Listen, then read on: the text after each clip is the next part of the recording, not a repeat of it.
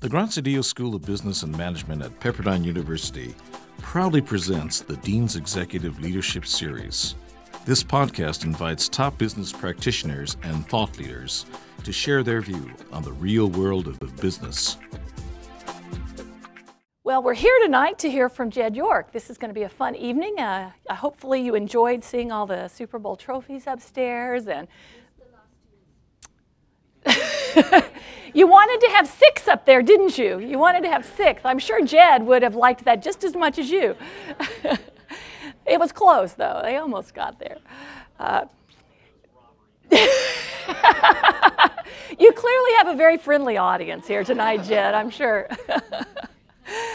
well, it, it's just a pleasure to have him here. It, it, we loved being able to see all the, uh, all the pictures of the new stadium and everything upstairs. Just a little bit of background on Jed, and many of you are from around here. You probably know more about him than I will ever know about him, given that you probably read about him in the paper all the time. But from Ohio, from a family that has a long history, not just with the San Francisco 49ers, but certainly in professional sports more generally.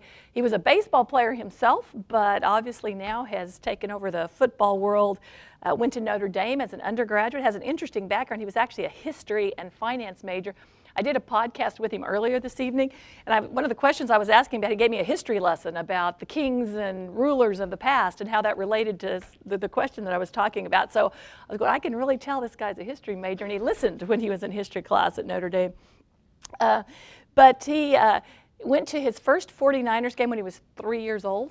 Uh, so he's been a 49ers fan for as long as he can remember. And uh, is now the CEO and owner of the company. As you all know, they had a tremendously successful season last year, ending up in the Super Bowl against the Baltimore Ravens. So we are just thrilled to have Jed with us and appreciate you guys uh, hosting us upstairs. And we're looking forward to your remarks. So Jed's going to come up and share some, and then he and I will sit down and have a conversation with you all after his remarks. So welcome, Jed.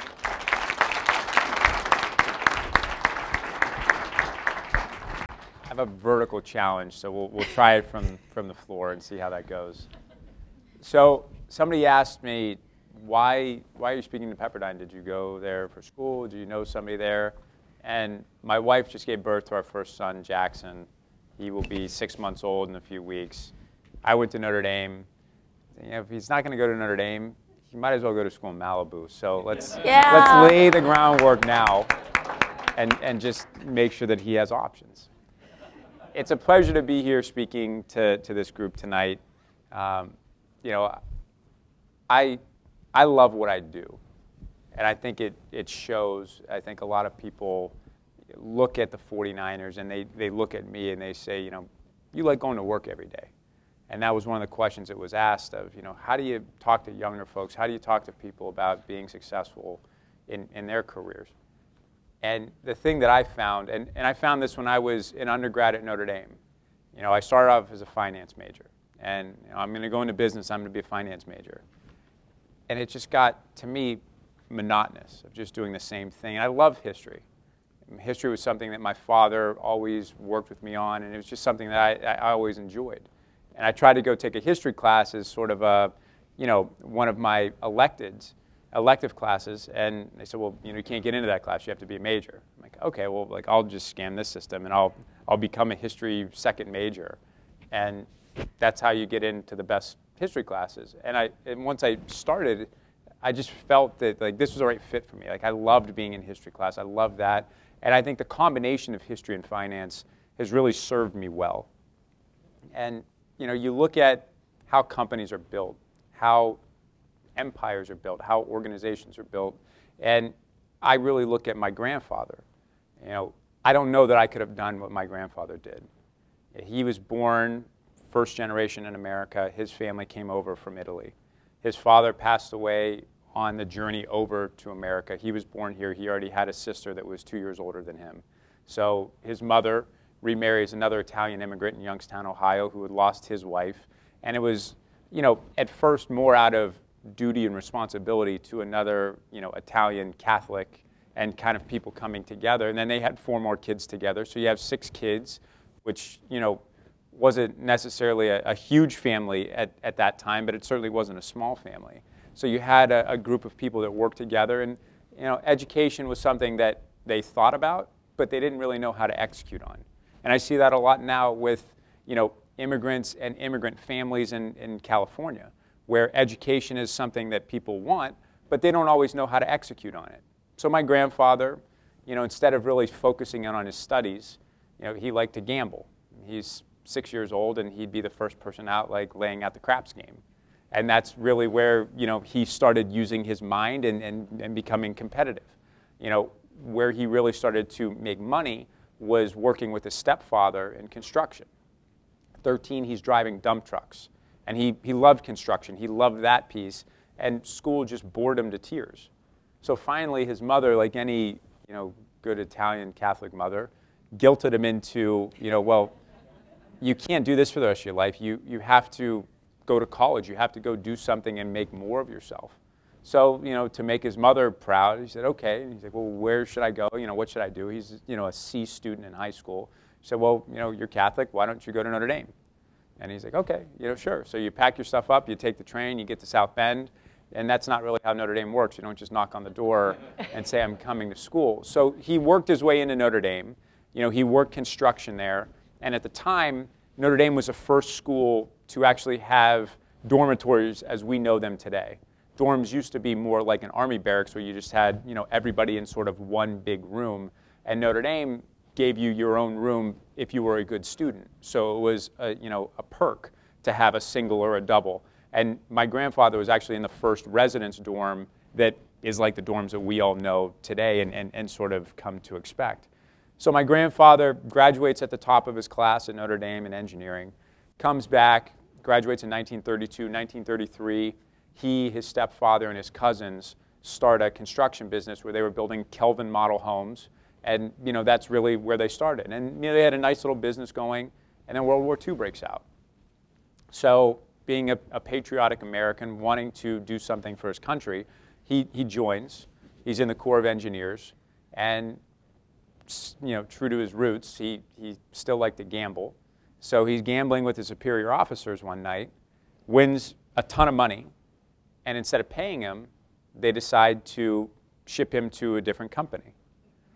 And his original company ended up going to Normandy and going into the bloodiest battle in the history of the world. The company that he got transferred to ended up going to the South Pacific, and he became a decorated officer, helped do the dividing line between North and South Korea. And when he came back, he outranked everybody that he beat in the card game and was able to collect on his money from everybody who was still alive. had a good memory. so, so what happens is he gets back and he sort of sees how, how the world is changing, where you still want sort of that downtown feel of everything is convenient. I can go there and, and, shop and do everything. But you didn't want the congestion. You didn't want the pollution that was downtown in the 1940s, 1950s. So what he decided to do was basically bring the downtown to the suburbs. And that's how the shopping mall started. So his first project builds a shopping mall, and he sees that by the time the project's done, there's levels of, of development all the way around his facility. So he looks at that and says, okay, well, the next one of these that I'm going to do, I'm going to buy three times as much land. And as I'm developing the mall, I'm going to start selling off the other parcels to pay down my debt to make sure that I can continue to do this and grow and grow and grow my company. So he ends up building 88 shopping malls. He was a huge sports fan, had several thoroughbred racetracks. He bought the San Francisco 49ers in 1977. He bought the Pittsburgh Penguins a few years later. And you know, he used sort of a combination of luck, skill, drive to build a billion dollar enterprise. And you know, when, when people tell you that, you know, I, I, I did it all by myself, like that's, it's, it, it, it's not true. You need some help from the outside world, whether it's just hitting the market at the right time, having the right mentor, winning a card game and getting shipped to the South Pacific as opposed to going to Normandy and you know, most likely not making it. So you know, he had that element of luck. He had that element of how do you take this luck and make the most of it? The San Francisco 49ers. He wanted to buy the Cleveland Browns and he wanted to buy the Cleveland Indians. He loved sports. We're from northeastern Ohio. He wanted to have two teams in the same market, be able to put them together. And at the time, that was sort of when you know the, the baseball football stadium combination was in vogue which kind of started here in San Francisco, and that was uh, you know sort of a, a novel idea. So he looked at that and thought, you know, we can build a new stadium in downtown Cleveland. We can do a nice shopping district there. But the Browns weren't for sale. So he's trying to find some way to get into sports. Loves football. Notre Dame grad. So the Morabito sisters, who were the, the Morabito widow, widows who were married to the founders, the two brothers, the Morabito brothers, they, one of them married a Notre Dame grad who was also a Catholic, who was also Italian. And said, you know, this guy, Mr. DeBartolo, seems to be, you know, really well respected, and you know, he wants to get into sports. You know, this might make make a good fit. You know, kind of keeping it in the family, kind of keeping things together, and that's really the introduction to the San Francisco 49ers. Then Al Davis steps in, who, if you don't know Al, Al was the the owner of the Oakland Raiders for a long time, and Al became the broker for the Morabito family. So you have two or three people that are bidding for the 49ers, and my grandfather's at $16 million for the 49ers in 1977. So Al comes up and says, you know, Mr. DeBartolo, if you go to 17, it's yours, and, you know, we can move forward. Now, in today's world, 16 to 17, you go get financing, and I mean, that's not really a question. In 1977, 16 million to 17 million was a relatively large jump. And he said, you know, Mr. DeBartolo, you're not going to even know the difference. It's going to seem like a rounding error in a short amount of time because football is about to surpass baseball as the number one sport in America. And you know, once that happens, we're just going to keep growing. So say, you know, this isn't how I usually do business, but you know, I, I feel right about this. I feel like we can make something happen. So, so he pulls the trigger. And my uncle, who wasn't really as passionate about the development business as, as my grandfather, was hugely passionate about sports. And for anybody that grew up in the Bay Area or just anybody that's a sports fan in general, you saw that with my uncle. I mean, he just, exuded happiness around the San Francisco 49ers. And his passion and drive helped lead the San Francisco 49ers to five Super Bowls. My mother, who I'm not sure how many people follow hockey or like hockey, but as she ran the Pittsburgh Penguins, you know, there's only one trophy in hockey. There's, there's one Stanley Cup. So when you win, you get your name engraved in the cup. My mother's the first woman to have her name engraved in the Stanley Cup. So that's, that's what I grew up with. And when you tie that into history, you watch, you know, folks building an empire, which is very hard to do. But then the next hardest thing to do is passing on an empire and an empire continuing to, to last and to grow and to sustain. And you see that with great companies, you see it with empires all the way back to the beginning of time, that it's just hard to keep that going. And I think I always had a sense of, you know, this is what I want to do, whether it was sports, whether it was, you know, the, the, the shopping mall business, real estate, I wanted to work with my family. And my parents did a really good job of trying to keep me as grounded as possible, but also giving me great opportunities to be successful. And my grandfather, you know, loved playing cards, loved to teach me how to play cards. So we, would play gin all the time. And, you know, it's unique when you're flying to games as a six-year-old on a private plane and your grandfather's staking you a hundred bucks to play a game of gin with his buddies. But when you're six years old and you're just playing there with your grandfather, who's your idol, and his buddies, you, you feel right at home. And when you start winning games, you know, and your mom takes the money away from you because you're not allowed to have that much money when you're six years old, you know, you, you start feeling a sense of accomplishment and like, you know, I can compete with anybody. So a few years down the road, when you become the president and then the CEO of the San Francisco 49ers, and people say, well, you're too young, you know, people aren't going to respect you. It's like, you know, I I played cards with my grandfather. I, I, I, beat him. I beat his friends. Like I, I can go build a football stadium. Like this isn't that hard. I can find a way to do it. And I think that helped mold me to, to be in a position where I am now. I was very fortunate to have a unique family where we were always in the spotlight, especially in Youngstown, where there aren't a lot of billionaires in Youngstown, Ohio. So when that's what you grow up with, and your grandfather and your father and your mother and your uncle are in the press on a rarely on a fairly constant basis, you know, that doesn't really become a daunting idea for you when when you're put in that situation. And as I tell anybody, if you don't like it, you shouldn't be in professional sports. Like, that's part of your life. That's part of your world. So when I took over the San Francisco 49ers, I had a little bit different entrance into the team than what I had originally anticipated. My parents wanted me to go work somewhere else outside of the family, which was a great idea. I went to New York, worked at Guggenheim Partners, who, as you probably know now, bought the Dodgers a few years ago. Worked there for a while in, in, in different financial settings, first in wealth management, then in a hedge fund risk management, then in our leverage debt group. So 2003, 2004, and we had just hired Dennis Erickson as our head coach. So I was like, okay, you know, we just hired a new coach. Like, you know, I'll, I'll come in, you know, a little later once things kind of get settled, and you know, I'll, I'll continue my path in New York. Well, a two and 14 season in your second year usually doesn't earn you the right for a third year, and you know, that's when I talked to my parents. Said, you know, I've been offered a pr- promotion at Guggenheim. Not sure that this is really what I want to do. You know, is now the right time to come back? and we talked about it, and it wasn't the right time for me to come in as a vice president. You know, it was the right time for me to come in at the lower levels of the organization, knowing full well when you're the owner's kid, you're not just the lowest man on the totem pole. That might be your job, but that's not how everybody looks at you. So my dad crafted a role for me with the special projects manager that I worked about 50% of the time with our CFO on our stadium project, working for him and assisting him and then the other 50% of the time, I wor- rotated around all the different departments within the organization, you know, learning how to sew downstairs in the equipment room, you know, learning how to make ice bags for the players in the training room, learning with our legal department and our sales department and going on calls and doing those types of things, working in our ticketing office and fielding calls from your season ticket holders. And fielding calls from your season ticket holders when you have the first draft pick coming up isn't really a fun position. So you, you put all that together, and I think I, I garnered the, the support of, of the troops. And I think my parents saw that, that I probably was ready to take over the team much sooner than anybody expected, probably other than me. And when that happened, you know, my first decision as president of the San Francisco 49ers was to hire Mike Singletary. And he just came off a nice run as our interim head coach. We had a pretty good run the first year at seven and nine, and it looked like we were on the way up. Then the next year, pretty much fell flat on our face. And I try to explain to folks that I would much rather be two and 14 than eight and eight. And we took a chance with Mike, and it didn't work out.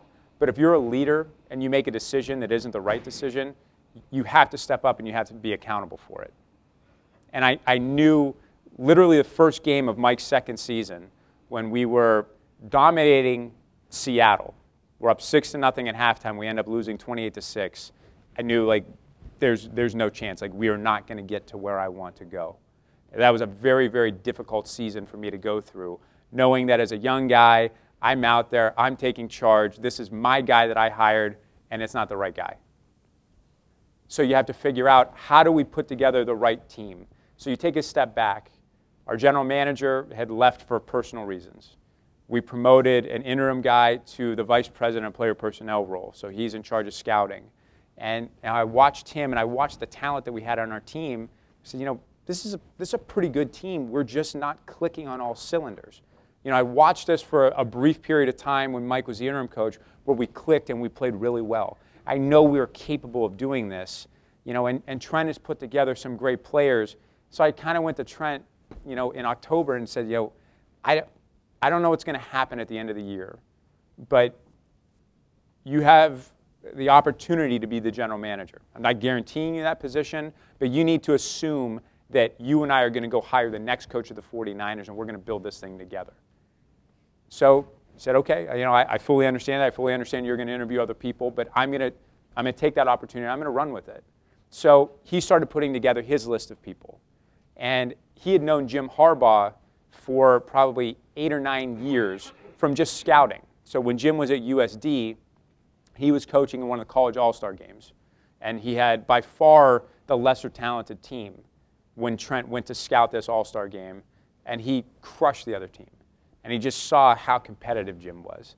So his, his sort of affection and love affair for Jim started long before Jim turned around the Stanford program. And it's nice when you're the general manager of the 49ers, or at the time, the vice president of the player of personnel for the 49ers, and the guy that you like is 15 miles down the road. It's fairly easy to put on your scouting hat and go scout the Stanford players, but actually scout the Stanford coach. So watching how he put together his practice. You know, talking to him after practice and just getting a feel for him and understanding, you know, can this guy translate from the college game to the pro game? And that's usually a big question for college coaches stepping up to the next level because it's a lot different when you have guys that are making a lot more money than you versus guys that are dependent on you for a scholarship. So we talked it through and said, okay, you know, this is the guy that we want. And it wasn't because he was doing great at Stanford, it was his competitive nature. It was a fact that he had been a quarterback in the league for 14 years. It was a fact that he took over a team in San Diego and then at Stanford that weren't traditional football powerhouses and literally turned those programs around. And you know, we looked and said, okay, well, what, what are our competitive advantages here? Well, his wife is eight and a half months pregnant. They're living in Palo Alto. You know, probably don't want to move.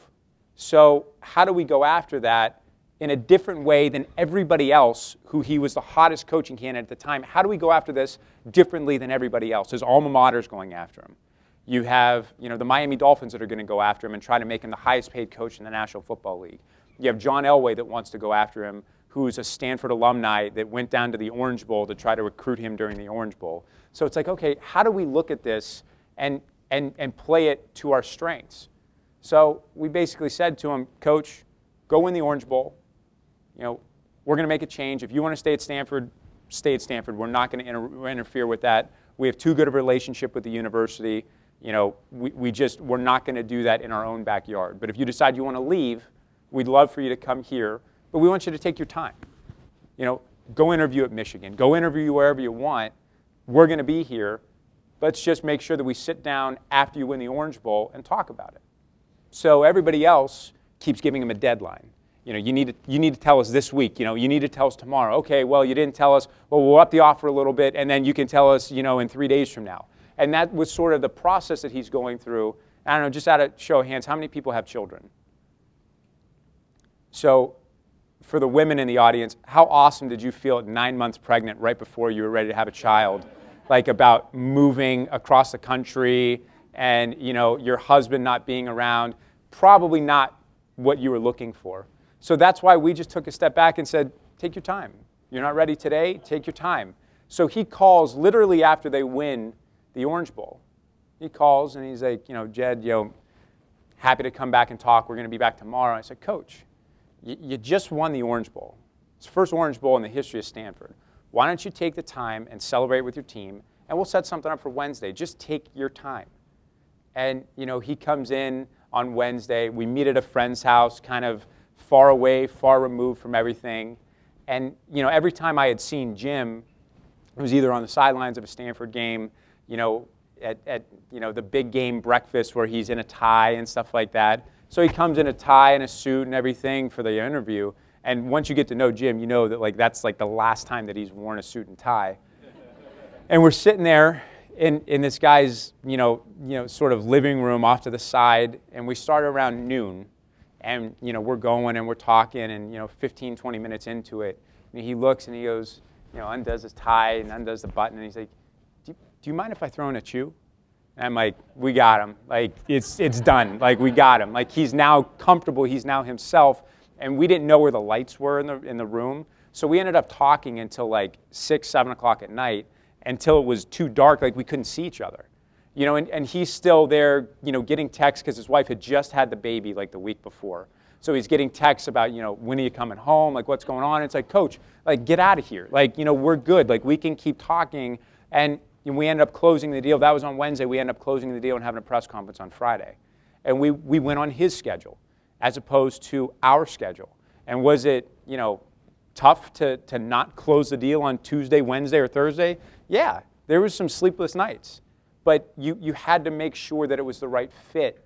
And I think that's what a lot of people don't understand. You know, it's this guy's great on paper. You know, if we just get this guy, we're, we're going to be set, whether it's a board going to hire a CEO, uh, you know, an institution going to hire a coach. So you need to make sure that it's more than just what's the resume, you know, what's the initial reaction going to be? Because the initial reaction to hiring Trent Baalke as our general manager wasn't really good. You know, you're hiring a guy from within an organization that hasn't won in 10 years, and you're promoting him to general manager, and it's like, oh, it's more the same. Then you hire Jim, and it's like, okay, this is great because you know he just he just went to the Orange Bowl and won the Orange Bowl. And it's like, no, it's not great because of that. It's great because these two people are the two most competitive people that I've ever met in my life.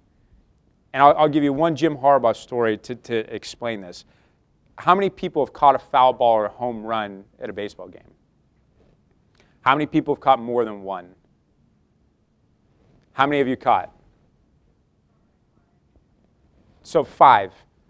That's a lot of that's a lot of balls at a baseball game. Any guesses on how many Jim Harbaugh's caught? 22. So he's telling me this story, and it's like it's like you have to be lying. I'm like, that's not possible. He's like, no, no, no. He's like, you have to know like how to get the ball when you're at the game. You have to you have to feel it. And you know, I, I met somebody that's here from Chicago. So Jim was drafted by the Bears in the first round in 1987. So he meets a girl and you know kind of gets set up. And he's like, you know, they set me up with this girl. He's like, she went to some Ivy League school. I don't know what it was. it doesn't matter to me. What's the difference? And I'm like, okay, you know. She's like, so we go to the Cubs game. Cubs weren't great at that time. We're in the bleachers, and they hit a home run. And I'm sitting there in my jeans and my white T-shirt. I just left practice, you know, and they hit a home run, and I'm I'm running over to the next section to get it. So I see the ball bounce, it bounces. I dive. I know where it's going. I get it. I, I get the ball. I slide. There's mustard and ketchup on me, and I'm all fired up. Everybody's high fiving me. And he's like, she's disgusted. And he's like, so, you know, I just told her, I'm like, well, you can just go home in a cab. He's like, I'm going to go out with these people from the game, and we're going to go drink. Like, that's Jim Harbaugh. Like, he's going to go get the ball. That's who he is. And, and I think that's something that has driven our team. There was a very talented group of people that you now have a leader that you know will run through the wall. And he will get you to run through the wall, and he gets you to play better than what you can play yourself. And I think that's what we've been able to do. And then you start building a, a sense of this is a special place. You know, this is a place where guys want to come. This is a place where a guy like Nnamdi Asomugha wants to come and play for, you know, not a ton of guaranteed money because he wants a, a chance to win. This is a place where guys want to sign contracts early and sign extensions and know that they're going to be here for the majority of their career because you're starting to build that chemistry and that character in your locker room. And I think that's what makes me excited.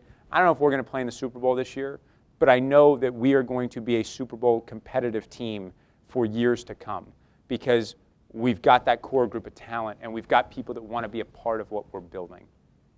And when you talk about combining success with luck and with guts and drive and trying to build a business, you know, it helps to have a competitive football team when you're building a new football stadium.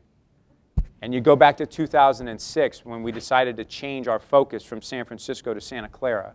It's like, you know, you're leaving the city. Well, we won an election in 1997 to build a stadium and a shopping mall at Candlestick. Just out of a show of hands, how many people have been to Candlestick? Most of the room has been to Candlestick. How many people enjoy their experience getting in and out of Candlestick? Not too many people raise their hand. So when you, when you try to build a stadium and a shopping mall on a site that's probably too small for just the stadium itself, you know, the stadium has to be the focal point for Sundays in the fall. It's kind of hard for retail to do well if they're not open on Sundays in the fall, leading up to the Christmas season. So the mall didn't really work out. So then you look at a mixed use project, you know, focusing on res- residential. So residential is really hot in 2003, 2004, 2005. But when you're going to build 10,000 units, that's not going to happen in a year. That's going to take a long time to really filter through the market. So as we looked at that and looked at the risk of, you know, are these homes actually going to get built? Are you actually going to have $100 million coming in from this development before any of these homes are up and sold? And oh, by the way, the infrastructure that wasn't really good to begin with we're going to build a 17,000 car parking garage. Now, that might sound like a big number, it might not sound like a big number. The SFO long term parking garage holds 3,000 cars. 17,000 cars would be the largest event parking garage in the world. That's not really the type of environment and atmosphere you want for your fans that want to tailgate, that want to have a great fan experience. So when you look at all that, it didn't make a lot of sense to build a football stadium right there at Candlestick the way they were talking. So they said, well, maybe we can build it at Hunters Point. Hunters Point infrastructure is worse than what it is at Candlestick. It's that much farther away from, from, from the freeway. And oh, by the way, it's a toxic Superfund site. Probably not the best place to build a football stadium. But we said, okay, we'll look at it. But in the meantime, we're going to look at Santa Clara, where the infrastructure has been in place for the last 15 years. You know, our fan base, two thirds is between San Mateo, Santa Clara, and Alameda County. And oh, by the way, Santa Clara just happens to be right in the middle of that. We've had our training facility here since 1988, and we're still going to be the San Francisco 49ers. So when you start, you've got a mayor of San Francisco that doesn't like that idea. You've got a senator that represents the entire state of California in Washington, D.C., that was as vocal of an opponent as you can get, that said, you know, you can't be the San Francisco 49ers if you build in Santa Clara, you have to be the Santa Clara microchips. so when you're, when you're in your, your mid to late 20s and you're battling, you know, public and fan perception, you're battling a mayor that certainly had much higher political aspirations than being mayor of San Francisco, and a long-term established senator, you know, that's a pretty daunting opponent. And what we said was, okay, we're going to take some punches. We're going to take some punches to the face, and you, you need to learn how to do that if you're going to be a public figure, if you're going to run a, a major corporation that's in the, in the spotlight every day. So let's take those punches and let's just start from the grassroots in Santa Clara my dad and I went door to door. I probably did, you know, hundreds of coffee talks that were people that were much smaller than this group here, meeting with five, ten people for two, three hours in their living rooms, you know, and sometimes on Friday nights. And that was one of the things that one of, one of the women asked me. I was in her house, and she said, you know, how, how dedicated are you to actually getting this done? I said, ma'am, I said, you know, I don't mean to be flippant, but I, I just want to point out that I'm I'm 28 years old. It's Friday night, and I'm in your living room talking to you about this project. How dedicated do you think I am to this? And she said, Fair enough. I, I get it. So when you have that dynamic, you start building ground support. You get to a place in 2010 where you win an election by a 60 to 40 margin. And you keep talking about we're going to build a functionally green stadium. We're going to build a tech friendly stadium and we're going to make sure that user experience is first and foremost. And when you start with user experience, you start with bringing your fans lower and closer to the field. So a Candlestick, about 50% of our fans are in the lower bowl, 50% of the fans are in the upper deck. And not to mention that it's you know, a stadium that was built for baseball in the 1960s with 19 feet concourses. So we said, okay, let's make them 70 feet concourses. Let's double the amount of women's restrooms in the building. And let's make sure that two thirds of our fans are in the lower bowl. And let's make sure that when we do the upper deck, that we do it on one side of the field between the end zones. And then we put the majority of the suites in a tower on one side of the building. So what happens is you bring that upper deck lower and closer to the field. So it feels more like the mezzanine level. So you don't feel like you're out there away from everything. You're really, really close to your lower bowl patrons. So everybody's kind of there together. The majority of your suites are built on one side of the stadium so when you're looking at a functionally green stadium, the majority of your energy usage is, is, now in a third of your building as opposed to being spread all the way around your building. And when you're looking at servicing your premium patrons, it's a lot easier to have one gigantic kitchen on one side of the stadium that can service people by going up as opposed to a kitchen on one side or the other and trying to get something up and around to a suite holder. So we wanted to make sure that our fans came first. When you look at technology, you know, it's easy to say we're going to build a $50 million scoreboard. You know, that sounds great. You know, you're going to build the biggest scoreboard that anybody's ever seen, but that's a hardware solution. We're in Silicon Valley. Hardware isn't really what lasts in Silicon Valley. So, how many people have smartphones? Majority of people have smartphones. How many iPhones? Mostly iPhones. How many Androids? Couple Androids, couple other phones. So, instead of us trying to pick one versus the other, we want you to choose what's your hardware. And how many people have bought a phone in the last 18 months?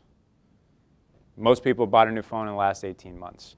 So if you're going to spend anywhere from 500 to $1,000 every 18 months, we've got 68,000 fans, 68,000 season ticket holders.